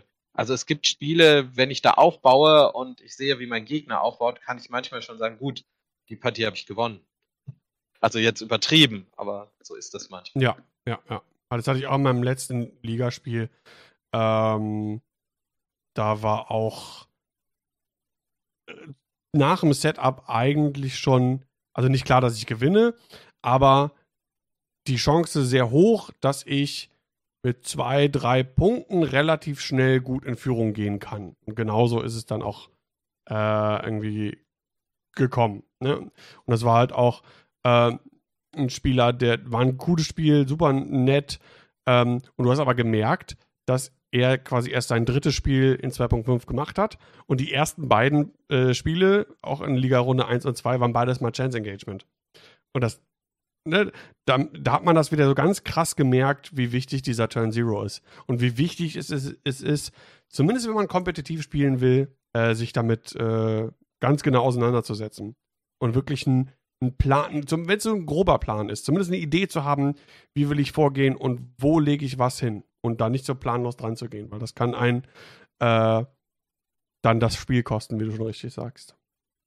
Ja. Eine Frage noch an Jonathan, bevor wir vielleicht so ein bisschen zu Spekulationen kommen, jetzt zum zukünftigen Punkte-Update Ende des Monats. Du spielst ja auch gern Scum, genau wie ich. Warum fällt es mir momentan so schwer, eine vernünftige Scum-Liste zu bauen? Würdest du sagen, ja, ist schwer, weil so und so, oder nee, kann man eigentlich ganz gut und hier ist mein Paraderezept? Also ich würde sagen, ja, ist auch schwer. Ich baue jetzt auch lieber Imperium, weil man zwar auch die guten Schiffe und so, die gibt's zwar, aber aber die kosten dann auch viel zu viel Punkte, damit man dann auch ein paar mehr Füllschiffe reintun kann. So finde ich auch. Ich habe so ein bisschen das Gefühl, dass die Fraktionen gerade besonders stark sind, die bei 3 und 4 Punkten möglichst effiziente Schiffe haben. Das ist so mein Eindruck. Beide nicken mit dem Kopf. Ja. Und ich... Und da kommen wir jetzt gleich mal zur Überlegung, wie könnten neue Punkte aussehen. Ist das halt was sich ändern wird? Bei nur 20 Punkten, die wir pro Liste haben und auch 20 Siegpunkten. Das ist ja auch nochmal so ein Ding, der damit reinspielt. Also selbst wenn du änderst hier und da Punkte, am Ende hab ich die Befürchtung, ist es doch am besten, irgendwie dir so ein Brei zusammenzuwürfeln aus 3, 4, maximal 5 Punkten Schiffe, die da am effizientesten sind, die besten Loader-Punkte haben, die besten Fähigkeiten oder vielleicht die höchste Initiative für die wenigsten Punkte. Ich weiß nicht, wie ihr das seht. Also momentan ist es so, für das Turnierspiel Standard ist halt, also ich trenne jetzt mal Extended ab, aber Standard ist diktiert schon allein wegen der Missionen relativ, wie du deine Listen baust. Wenn du bei einem Turnier effektiv spielen willst, was, sag mal, mehr als 4 Runden hat am Anfang. Also bei bis zu 4 Runden bei einem Turnier 3 oder 4, da kann ich gut und gerne noch eine Liste bauen, die, ne, wie das halt 3 Asse wären oder ähnliches, wo ich darauf setzen kann, dass ich 3-mal mit etwas Glück mit meiner Taktik durchkomme, entweder den Gegner direkt anfliegen und rausschießen oder halt, wie ich das mit den B-Wings hatte, die Seite überladen und alles wegbomben, was da kommt, wenn wirklich einer aufbaut. Das wird aber dann bei 5 oder 6 Spielen nicht mehr funktionieren, damit ist man raus. Also diktiert das schon ziemlich das. Und man sieht auch, dass man nicht zwingend seine Liste darauf auslegen muss, dass sie widerstandsfähig ist oder den Gegner zerstört, sondern man muss nur widerstandsfähig genug sein, um 5 oder 6 Runden aushalten zu können. Ob man das jetzt über die Würfel macht oder ähnliches, oder halt über so viel Hülle, dass es sich nicht lohnt, Hülle und Schilde. Und daher kann man dann besser bauen, dass man gut Punkte über die Missionsziele macht und da einen Vorteil hat. Und da kommen natürlich diese Fillerschiffe mit 3, 4 und der passenden Geschwindigkeit, 2 grüne Würfel oder ähnliches, haben dann immer Vorteile. Und da kommt man dann automatisch zu so einer Liste, damit man halt ein Schweizer Taschenmesser hat und auch für jede Situation gerüstet ist. Ja. Und ja, ich würde sagen, der erste wichtige Schritt wäre zu gucken, dass man die Missionsziele anpasst. Entweder ob man hingeht und sagt, ja, man macht ein Cap, also nur noch 10 Punkte über Missionsziele, oder man passt es anders an, oder du kannst halt solche Sachen über die Runde dann würde das Ganze vielleicht wieder etwas im Listenbau auch dazu führen, dass man andere Sachen besser ausprobieren kann. Ja. Also ich glaube, der erste Schritt wäre wirklich, passt die Missionen an, wie auch immer, neue Missionen, angepasste, weniger Punkte darüber, ein Cap irgendwo in die Richtung oder eine Vorgabe, man muss, um zu gewinnen, mindestens ein Schiff abgeschossen haben. Mhm. Ja. Nur als Beispiel. Ja.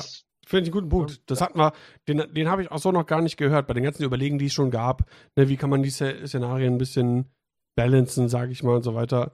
Aber da so Prämissen einzubauen, Missionsbedingungen quasi, finde ich eigentlich ganz cool, muss ich sagen. Das belebt dann auch wirklich den Listenbau eher wieder, weil dann kannst du darauf angehen. Ne? Also wenn du mindestens ein Schiff abschließen musst, dann baust du vielleicht deine Liste auch mal, ja, dann baue ich jetzt entweder 3 dicke, kannst du wieder 3 dicke Schiffe bauen, die ganz viele haben und sagen, ja, komm doch. Genau. Guck mal, ob du in 5 Runden schaffst, hier mich abzuschießen, ja. Genau, und ich komme dann halt an mit 4 Assen und sage, ja, aber ich bin nicht in deinem Winkel und jetzt kriege ich dein Schiff doch, ne, weil ich mich lange noch dahin bewege. Ja, sehr cool. Ja. Ich würde mal gerade eine Frage aus dem Twitch-Chat aufgreifen von Netty Games. Er oder sie fragt, was ist denn das aktuelle Meta-Listen? Finde ich eine Frage, die kommt natürlich, die ist ja immer wieder irgendwie allgegenwärtig, wenn es ums kompetitive Spiel geht. Jonathan, was würdest du sagen, wenn ich jemand frage, wie ist die aktuelle Meta?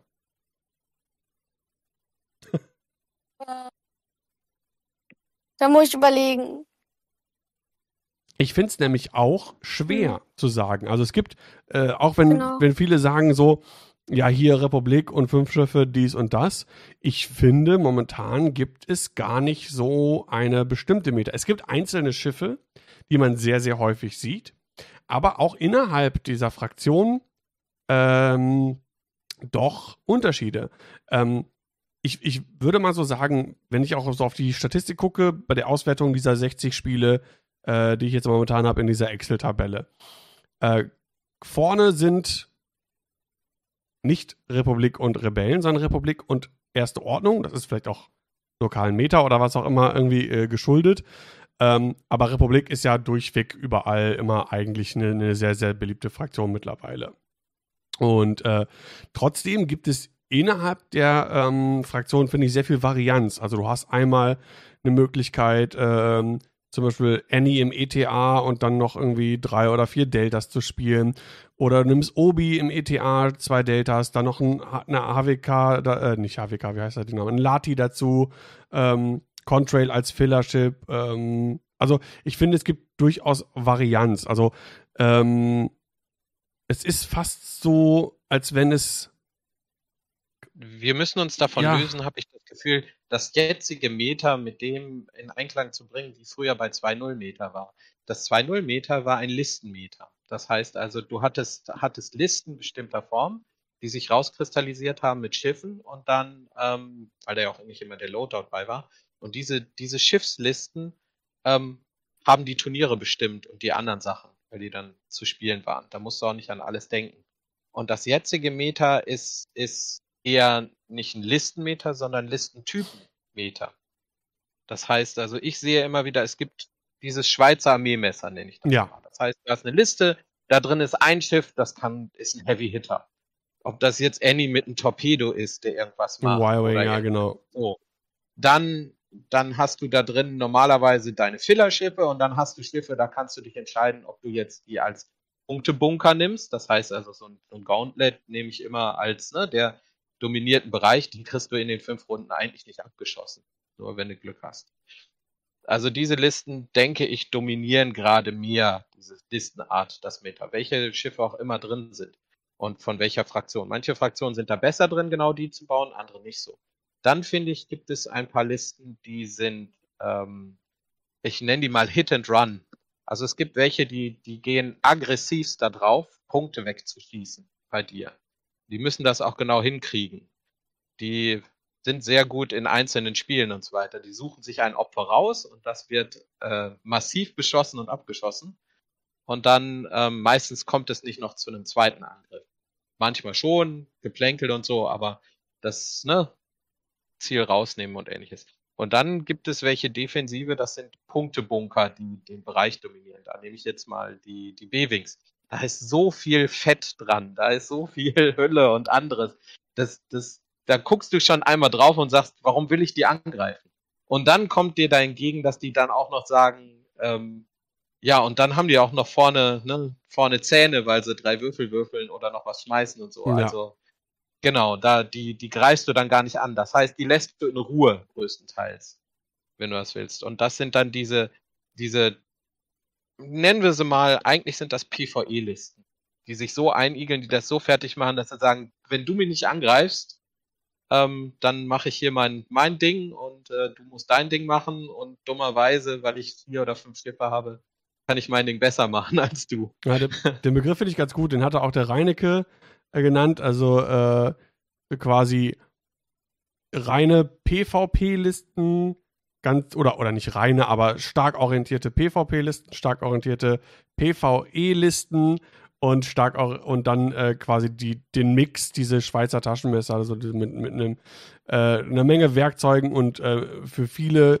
Szenarien und viele Situationen gut ausgerüstet. Und ich denke auch, das ist das Ding. Und dann innerhalb dieser 3 Archetypen.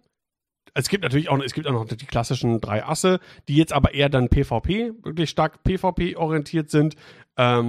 Mit Reinecke tausche ich mir relativ viel aus, der war ja auch schon öfter mal hier bei uns zu Gast und der ist ja auch momentan auch bekannt dafür, auch gerne Asse zu spielen, First Order Aces. Und er sagt halt auch, man muss auch die viel aggressiver spielen als früher noch. Also ich würde ungernst mit meinen B-Wings, die ich habe, ich habe sie jetzt variiert, das ist schon nicht mehr die alte Variante, aber ich würde unheimlich ungern gegen ihn spielen. Einfach nur aus dem Grunde, weil ich ziemlich genau weiß, wie er aufbauen würde, weil er wird sich nicht davon abschrecken lassen. Und dann geht ein B-Wing. Oh ja, aber da bin ich jetzt, also wenn der spielt ja Quick Draw, Vonrek und Kylo. Ja, der springt über die Bomben. Er springt über die Bomben. Ja gut. Du hast die schnellen Schiffe, er springt über die Bomben. Ich kann den Bombenteppich nicht vor ihn legen. Ich kenne das über Jonathan, der weiß auch, wie er das anfliegt. Der frisst die erste Bombenrunde nicht. Ja, und das ist schon mal viel wert. Und dann ist er hinter dir. Dann ist er hinter mir. Erst ist er frontal vor mir im Grunde, mit einem Schiff an der Seite, das du nicht hast. Und dann ist er hinter mir. Und du bist nicht schnell genug mit den B-Wings. Und es gibt so Listen, bei denen ich weiß, wenn Reinecke mir direkt gegenüber aufbauen würde mit dem Ganzen, habe ich eine Chance nur, dass ich Glück habe, die an die richtige Stelle zu werfen, die Bomben. Und danach ist es halt vorbei. Und solche, so Sachen gibt's halt mit dem Ganzen. Ja. Deshalb, es gibt immer noch die Konter, es gibt die Möglichkeiten, wie du Sachen ausfahren kannst. Aber wenn du sicher gehen willst, ist es halt wirklich das Schweizer Armeemesser, so mit dem, da bist du für beide ganz gut gewappnet. Ja. Stimmt. Der Maite hier im Chat, der hat gerade noch mal eine Anmerkung und generell, wenn man sich so ein bisschen darüber informieren möchte, was momentan gut ist, eine kleine Meta-Analyse durchführen möchte, da gibt es PinkBrainMatter, ich glaube PinkBrainMatter.dk oder so, ist von einem dänischen Community-Mitglied, der wertet quasi Ergebnisse aus Turnieren, die in TTO eingegeben worden sind, aus. Und da scheint es momentan zu sein, schreibt der Mighty Gideon plus Vonrek plus 3 Piloten, 5 Schiff Republik und 6 Schiff Rebellen sind laut PinkBrainMatter im Standard im Moment die erfolgreichsten Listen auf Turnieren. Und da ist auch schon wieder 5 Schiff Republik, das kann alles Mögliche sein. Ne?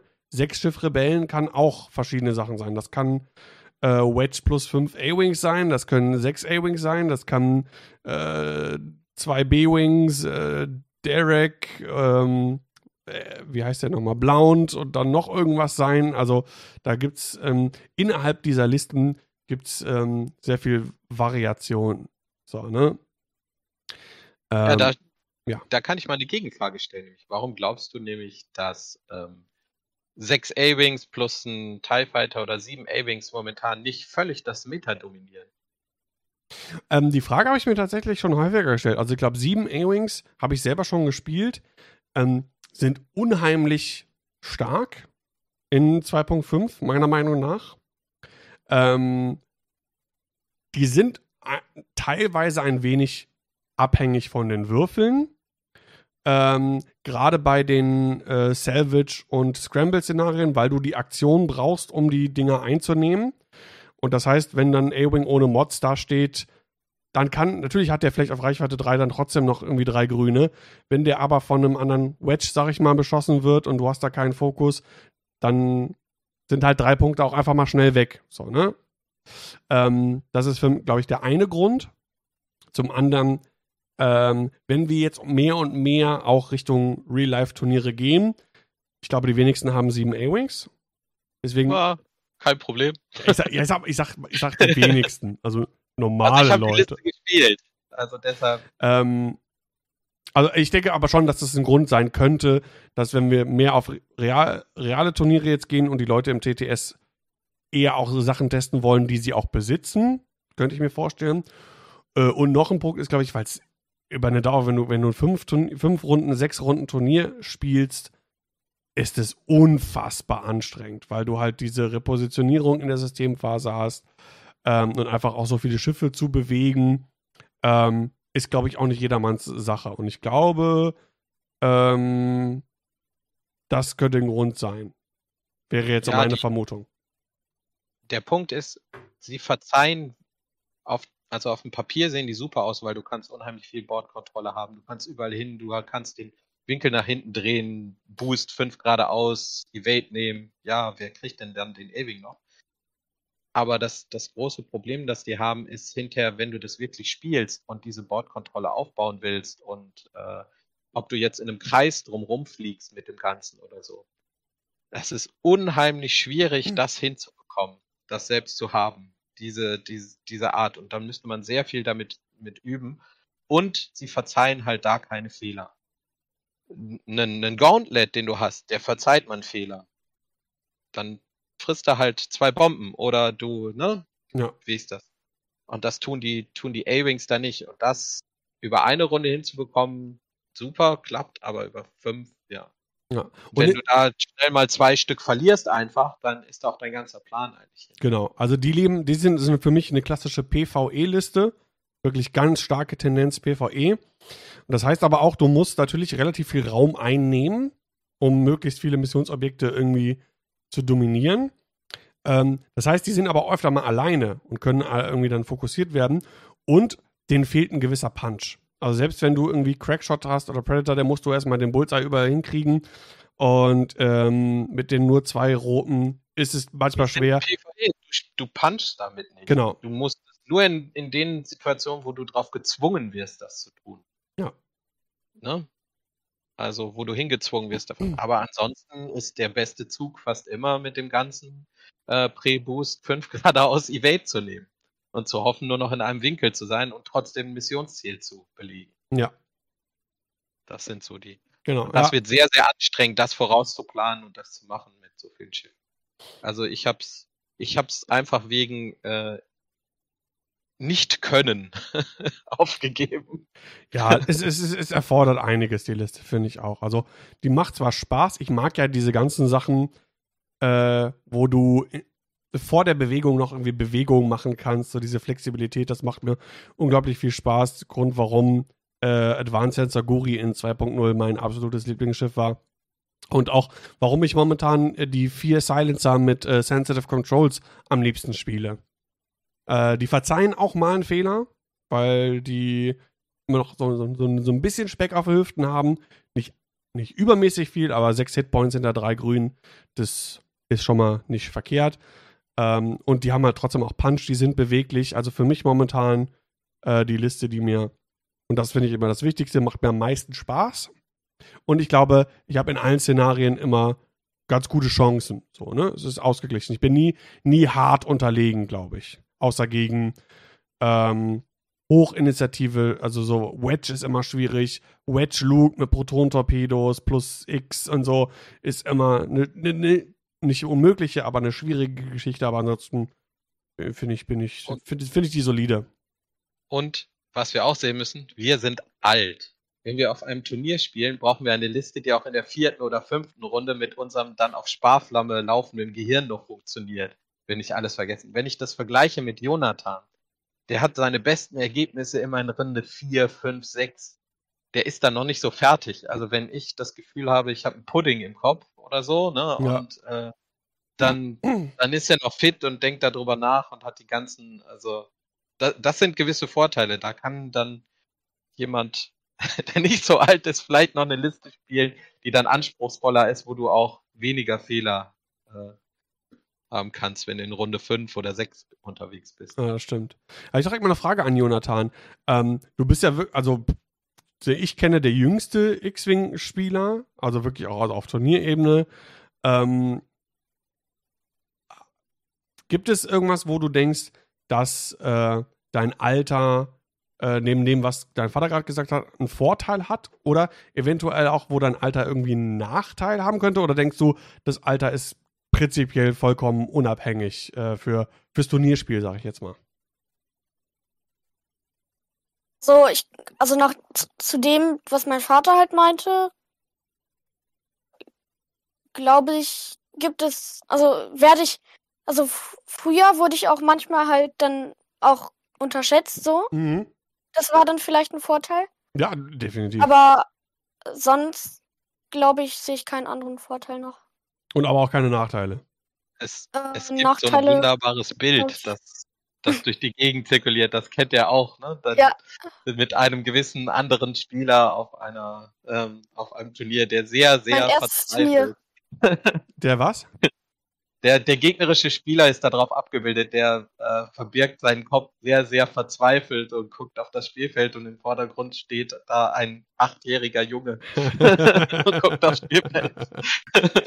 Ja. Ja, das war auf meinem ersten Turnier mit der Ghost-Liste. Dann auch noch ein 1-0. Ja.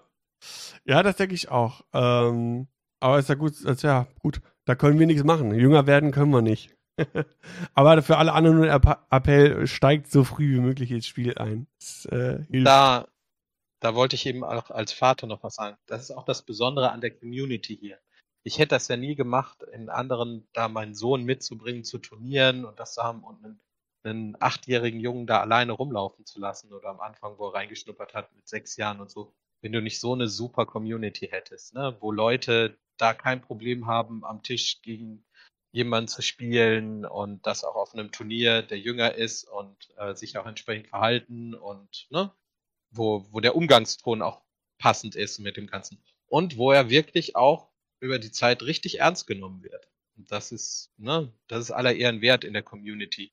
Und das ist auch online so. Also er hat ja Online-Turniere gespielt bei GSP, Gold Squadron, dann in der ganzen Zeit sehr viele mit allen möglichen. Also es ist nicht nur hier begrenzt, sondern weltweit.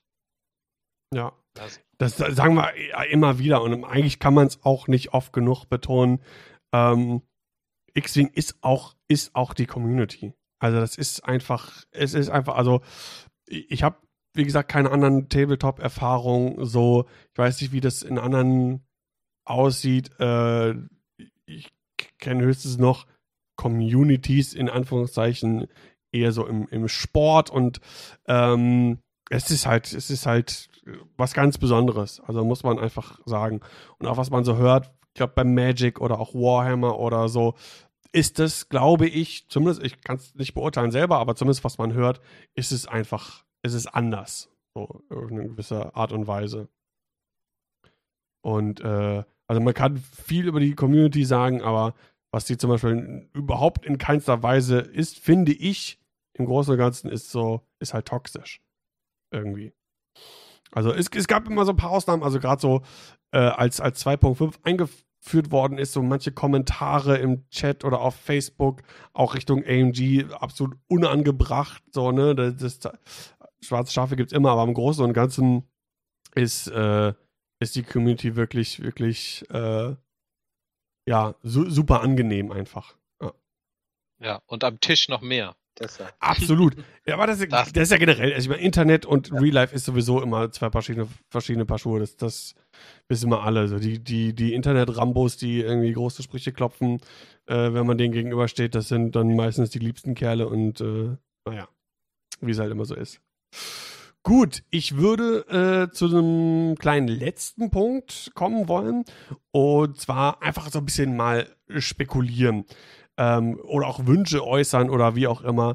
Wir kriegen ja, soweit es jetzt auch MG bestätigt hatte in einem Twitch-Chat, am 27. Mai kommen die neuen Schiffe raus, Rogue Starfighter und der Clone Z-95. Und vorher, wahrscheinlich 2-3 Tage vorher oder so, soll es dann auch neue Punkte geben. Was glaubt ihr denn? Wo seid ihr euch sehr sicher? Wo werden Punkte geändert in irgendeiner Form? Und was würdet ihr euch vielleicht so wünschen? Jonathan, fang du doch mal an. Also ich glaube, es werden dann auch, bei Republik wird auf jeden Fall Punkte geändert, so. Da gibt's auf jeden Fall, also die ist halt auf jeden Fall ja auch ja, Meta, so. Ich weiß auch nicht, vielleicht werden auch so Punkte geändert, bei Schiffen, die halt zwar schon so 3-4 Punkte kosten, die aber halt niemand spielt. Einfach nur damit halt dann, also die werden dann günstiger vielleicht, damit halt dann die auch wieder mehr gespielt werden. Weil es lohnt, ich habe vorher auch so eine Schwarmliste gespielt in 2.0 mit 4 M3As und 4 mit den Minengeil-Teilfightern da, die 1er. Mhm. Die kann man jetzt auf jeden Fall nicht mehr spielen, da kosten schon die 4 M3As, glaube ich, 4 Punkte. Jeweils, ja. Also M3As kosten ja, mindestens genau. Minimum 4 Punkte. Deswegen spielt die auch kein Mensch. Und sowas Ähnliches wird dann, glaube ich, auch günstiger, damit das halt auch mehr gespielt wird. So, damit wieder mehr eine Vielfalt von Schiffen reinkommt, anstatt halt generell so, was ist das beste Schiff, das nehme ich. Und was kostet halt zu viele Punkte, das tue ich nicht rein in die Liste. Mhm. Sowas, dass das halt dann nicht mehr da ist. Hast du persönliche Wünsche? Oder wo gibt es irgendwie, sagst du, oh, das Spiel, das Schiff oder den Pilotin würde ich super gerne mal wieder spielen, der müsste irgendwie günstiger werden? Wie gesagt, die Scum-Schwarmliste, die habe ich sehr gemocht. Da fände ich es sehr cool, wenn man die halt auch wieder spielen könnte. Mhm. Die war halt finde ich auch ziemlich stark gewesen, so. Die wäre jetzt auch stark. Gut damit. Sonst fällt mir, glaube ich, sonst nichts so ein, was ich sonst gerne halt mit wenig Punkten hätte oder mit viel mehr Punkten. Okay. Und bei dir? Also ich wünsche mir zum einen, dass die Restricted-Liste genutzt wird. Dafür ist er angeschafft worden oder eingeführt worden. Da steht noch gar nichts drauf. Das heißt, ich nehme mal als Beispiel, auch wenn es mir wehtun würde, aber den Trajectory Simulator würde ich auf 2 Stück begrenzen. 2 Stück sind in Ordnung. Damit ist es noch nicht so, dass es kaputt ist, dass es getötet ist, damit zu spielen. Aber mit 2 Stück kann ein anderes Schiff umgehen, wenn das ist. Auch andere Sachen könnte man vielleicht begrenzen erstmal. Das kann man ja auch runternehmen auf 2 oder 3 maximal pro Liste.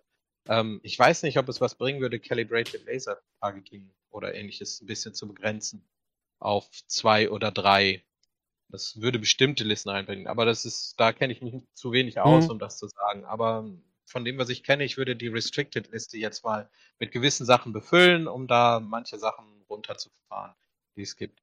Und dann würde ich sehr vorsichtig an den Schiffspunkten ansetzen, weil die Schiffspunkte selber, die sind so grob von dem Ganzen, dass es schwierig wird, das zu machen. Wenn ich jetzt einen Derek Clevian um einen Punkt nach oben setze, dann fehlt mir bei vielen Listen halt diese Variante. Nur weil er viel gespielt wird, ist halt das super Killerschiff als Beispiel.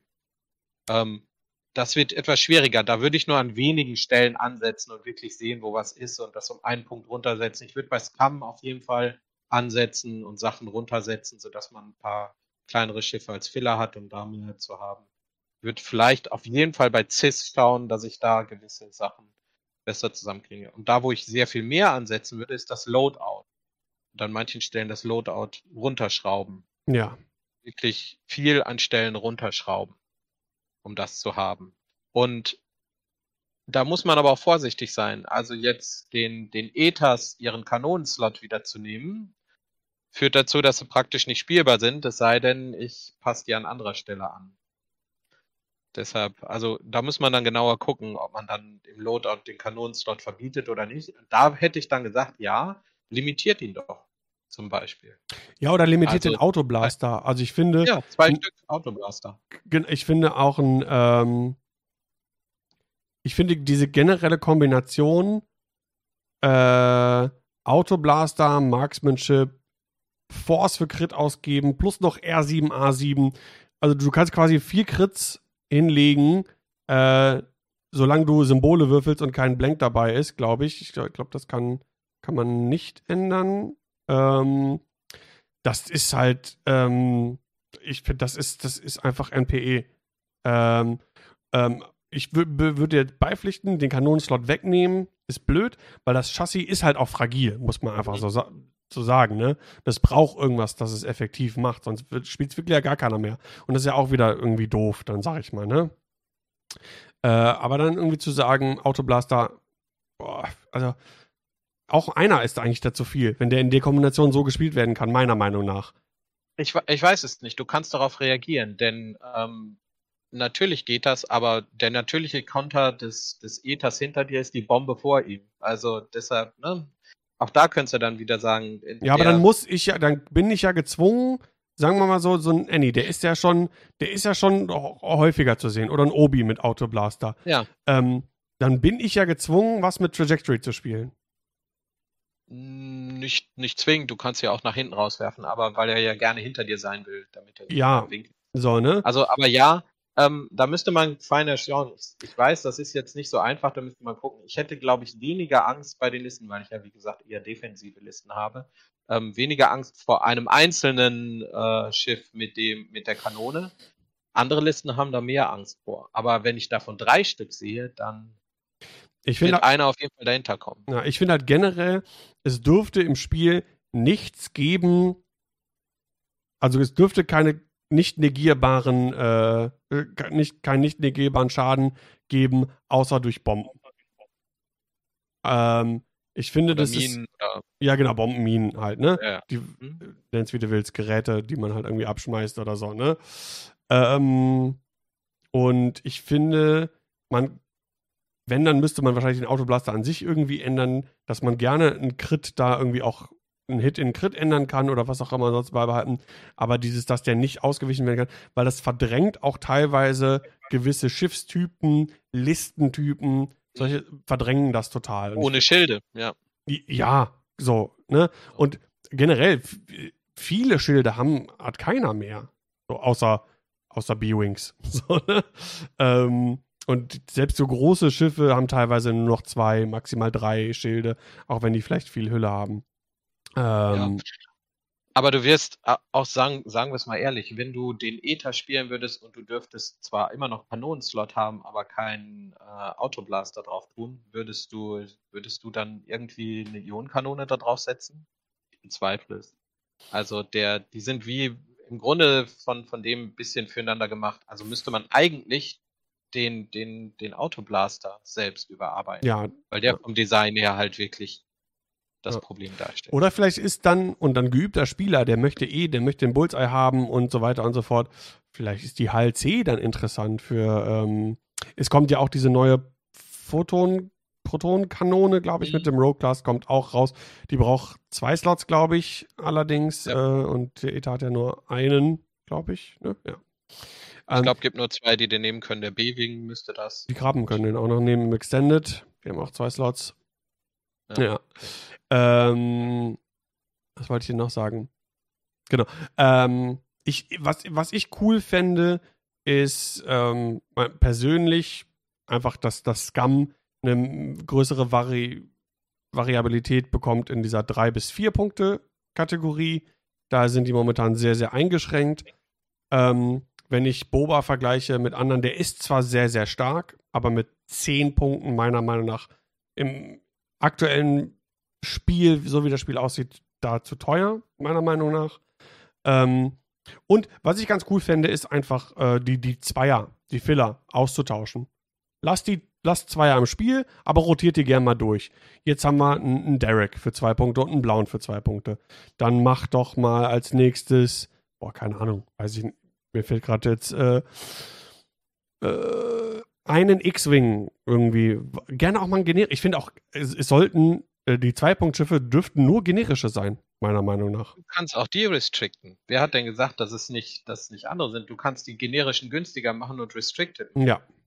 Wer hat denn gesagt, dass es unbedingt Ausrüstungskarten sein müssen? Ja, genau. Ich kann auch sagen, gut, mach einen generischen X-Wing für 3 Punkte, aber darfst nur einen fliegen. Ich bin auch sehr gespannt, ob AMG was daran ändert, wie momentan die generischen sind. Die sind ja eine absolute Ausnahme. Da gibt es wenig. Höchstens auf Imperium-Seite gibt es Möglichkeiten mit den, zum Beispiel die Alpha-Interceptoren. Die sind als generische immer noch relativ gut spielbar, glaube ich. Gerade in Kombination mit Goran oder Nash zum Beispiel. Aber ansonsten keine Liebe für generische da. Und das fand ich, ich war nie der große generische Spieler. Wie gesagt, ich habe fast immer 2-3 Schifflisten gespielt, mit Named-Piloten natürlich. Aber ich finde es cool, dass es sowas im Spiel gibt, und ich finde es schade, dass es sowas fast nicht mehr gibt. Es gibt zwar viele Schiffe, aber auch viel zu viele Fähigkeiten und Gedönse, und das ist unübersichtlich so. Ja.